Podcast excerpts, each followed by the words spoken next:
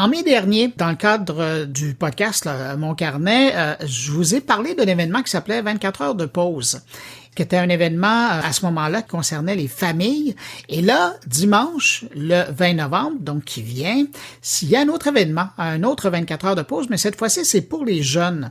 Évidemment, ben, déjà que ça m'avait intéressé au mois de mai, on avait fait une entrevue avec euh, un chercheur. là, je me suis dit, tiens, on va parler avec une des personnes qui est au centre de la campagne pause et euh, c'est Caroline Campo, qui est coordonnatrice de la campagne pause, qu'on va rejoindre directement. Bonjour, Caroline. Bonjour. Caroline, donc, je le disais, il y a euh, l'événement qui a eu lieu au mois de mai dernier qui concernait les familles. Cette fois-ci, ce sont les jeunes. Mais avant de parler de l'événement, j'aimerais ça qu'on rappelle 24 heures de pause. Qu'est-ce que c'est exactement? Ou l'organisme, euh, qu'est-ce que c'est? Pause, en fait, est une, initiative qui vise à prévenir tous les risques associés à l'hyperconnectivité. Donc, l'hyperconnectivité est un contexte social dans lequel on vit où vraiment tout nous pousse vers la connexion, vers être en ligne le plus longtemps possible. Euh, et c'est positif pour plein de différentes raisons, mais en même temps, ça comporte son lot d'impacts négatifs. Et donc, nous, on, on vise à promouvoir une utilisation plus consciente et équilibrée des écrans. Donc, c'est la promotion d'une saine hygiène numérique, ça ressemble à ça? Si on veut de meilleures habitudes euh, numériques, en fait, en général, plus équilibrées, qui favorisent notre bien-être, donc on, tire avantage, on, profite des avantages sans nécessairement subir les méfaits. Et comment vous arrivez à passer le message auprès des gens? Euh, ben, c'est sûr qu'on ça commence un petit peu par une conscientisation, donc d'être conscient que euh, tout nous pousse, comme pareil comme je disais, à être connecté, que derrière nos appareils, il y a aussi euh, des développeurs qui utilisent des techniques, des stratégies de marketing qui font en sorte, en sorte que des fois on perd le fil du temps, on a de la difficulté à se déconnecter aussi, à composer avec tout ça. Donc on commence par une certaine éducation finalement par rapport à ça, et parfois c'est nécessaire de prendre un pas de recul, un temps d'arrêt pour évaluer la place que ça occupe, la place qu'on lui a donnée finalement. Et donc, avec des événements comme le 24 heures de pause, on, vise à faire vivre des expériences euh, de réflexion comme ça. Donc, vous avez des activités qui roulent de conscientisation, vous avez des activités qui roulent pendant toute l'année? Oui, tout à fait. Donc, Pause, en fait, est euh, principalement un site de référence euh, qui donne de l'information sur le sujet et on s'entend que euh, l'utilisation des écrans, c'est très, très large. Donc, il y a plein de petits sujets, comme récemment, on a abordé l'anxiété qui peut être générée par l'utilisation des réseaux sociaux. Donc, comment reconnaître finalement ça et quelques trucs et astuces pour diminuer cet impact-là. Donc, on aborde plein de petits sujets comme ça. Comme ça. on donne de l'information aux parents, parents de jeunes enfants, parents d'adolescents. On a également un espace jeune qui est dédié spécifiquement aux jeunes avec des outils interactifs, euh, des quiz qui vont leur permettre de réfléchir à leurs habitudes, euh, évaluer l'utilisation et recadrer un petit peu. On démonise pas les écrans du tout. Hein, ça, c'est vraiment pas le but. C'est vraiment juste d'apprendre à composer, naviguer à travers tout ça. Et on a aussi un espace pour les intervenants, donc avec des outils clés en main pour sensibiliser leurs jeunes euh, à cette, réalité connectée. Alors, avant de parler de l'événement qui se passe cette semaine, je suis juste curieux, est-ce que vous avez retenu des leçons de la dernière édition qui s'est passée au mois de mai dernier avec les familles? Euh, oui, mais je vous dirais en fait, parce qu'on a eu aussi en automne dernier euh, l'édition qui s'était passée auprès des jeunes.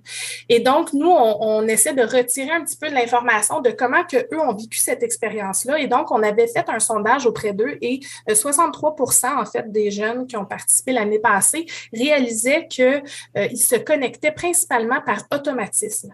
Donc, sans nécessairement réaliser là, pourquoi ils étaient en train de le faire, ils avaient développé une habitude, un certain réflexe. Et donc, nous, on s'est dit, mais pourquoi pas essayer de briser finalement ce réflexe-là?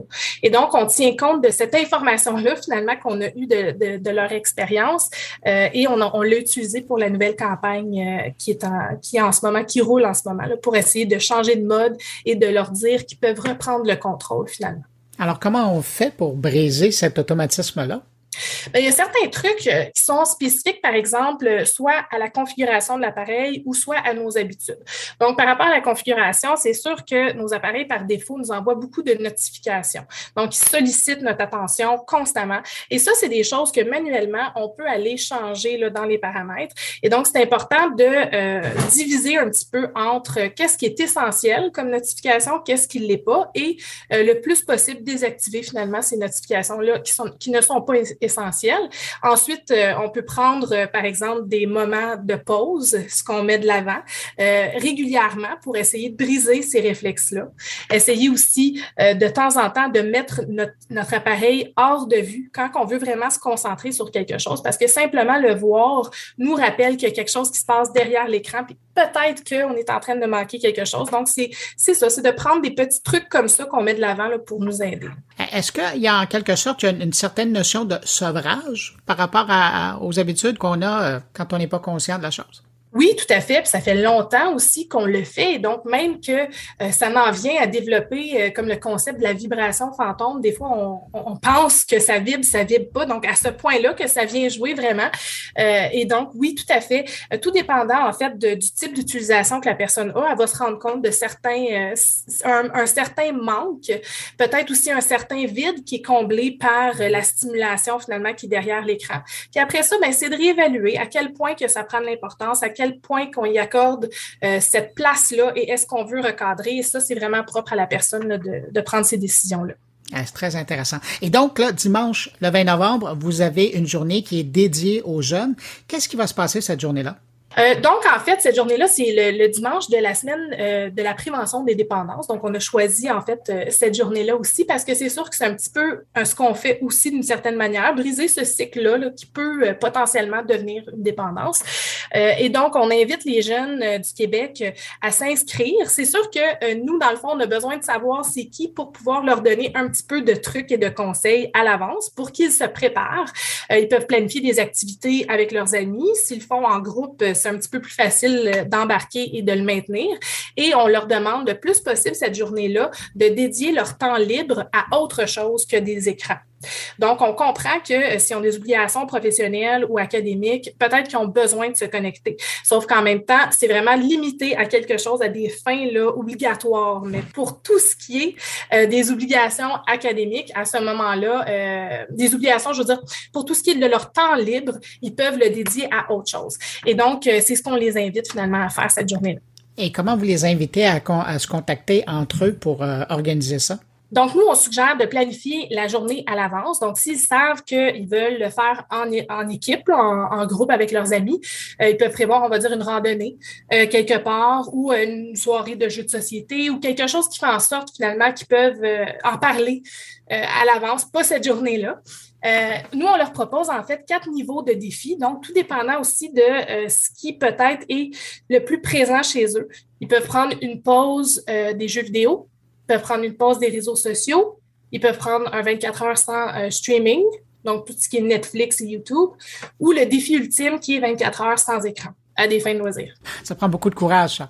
Oui. Parce que c'est intéressant, parce que quand vous nommez les différents volets de ce défi-là, on se rend compte que c'est pas uniquement le téléphone, c'est pas uniquement l'ordinateur ou la console, mais c'est aussi le cinéma. Puis évidemment, bon, euh, toutes les, voies par lesquelles on, garde le contact avec des, proches. Euh, vous avez fait référence à un sondage que vous avez fait l'an dernier. Est-ce que cette année, vous allez encore faire un sondage? Oui, on va faire la même chose. Euh, cette année aussi, on a fait un groupe de discussion avec des jeunes pour avoir leur opinion. Euh, et encore une fois, c'est ça ce qui ressortait, c'était ce besoin-là d'être plus conscient de toutes les influences potentielles qui les gardent en ligne et de comment finalement reprendre le contrôle par rapport à ça. Euh, et donc, oui, tout à fait, on s'enrichit un petit peu de leur opinion pour être sûr que ce qu'on fait est pertinent pour, pour les aider. Et qu'est-ce qui va faire que cette édition-ci va être un succès pour vous? Moi, c'est une très bonne question. Euh, personnellement, je pense que de plus en plus, euh, on, après la pandémie, la pandémie a fait en sorte qu'on s'est vraiment beaucoup connecté et on, on a comme ce désir-là finalement de se remettre dans notre moment présent hors ligne. Et je pense que ça, c'est positif pour pause, parce que nous, on en parle déjà, ça fait plusieurs années, mais disons que les gens sont peut-être plus réceptifs cette année et les jeunes aussi. Euh, eux-mêmes, là, ont, vécu une certaine écœurantite, si on veut, là, d'être en ligne constamment. Donc, ils ont envie de faire des choses euh, sans écran, des activités sans écran. Donc, je pense que ça, ça va être un, un plus pour pause, pour le 24 heures de pause cette année. Ben, je vous souhaite une bonne pause le 20 novembre. Quoique j'ai l'impression que vous allez tellement être occupé, mais une bonne pause quand même. Caroline Campo, coordonnatrice de la campagne pause de 24 heures de pause. Merci beaucoup d'avoir pris du temps pour répondre à mes questions. Ben, ça me fait plaisir. Merci.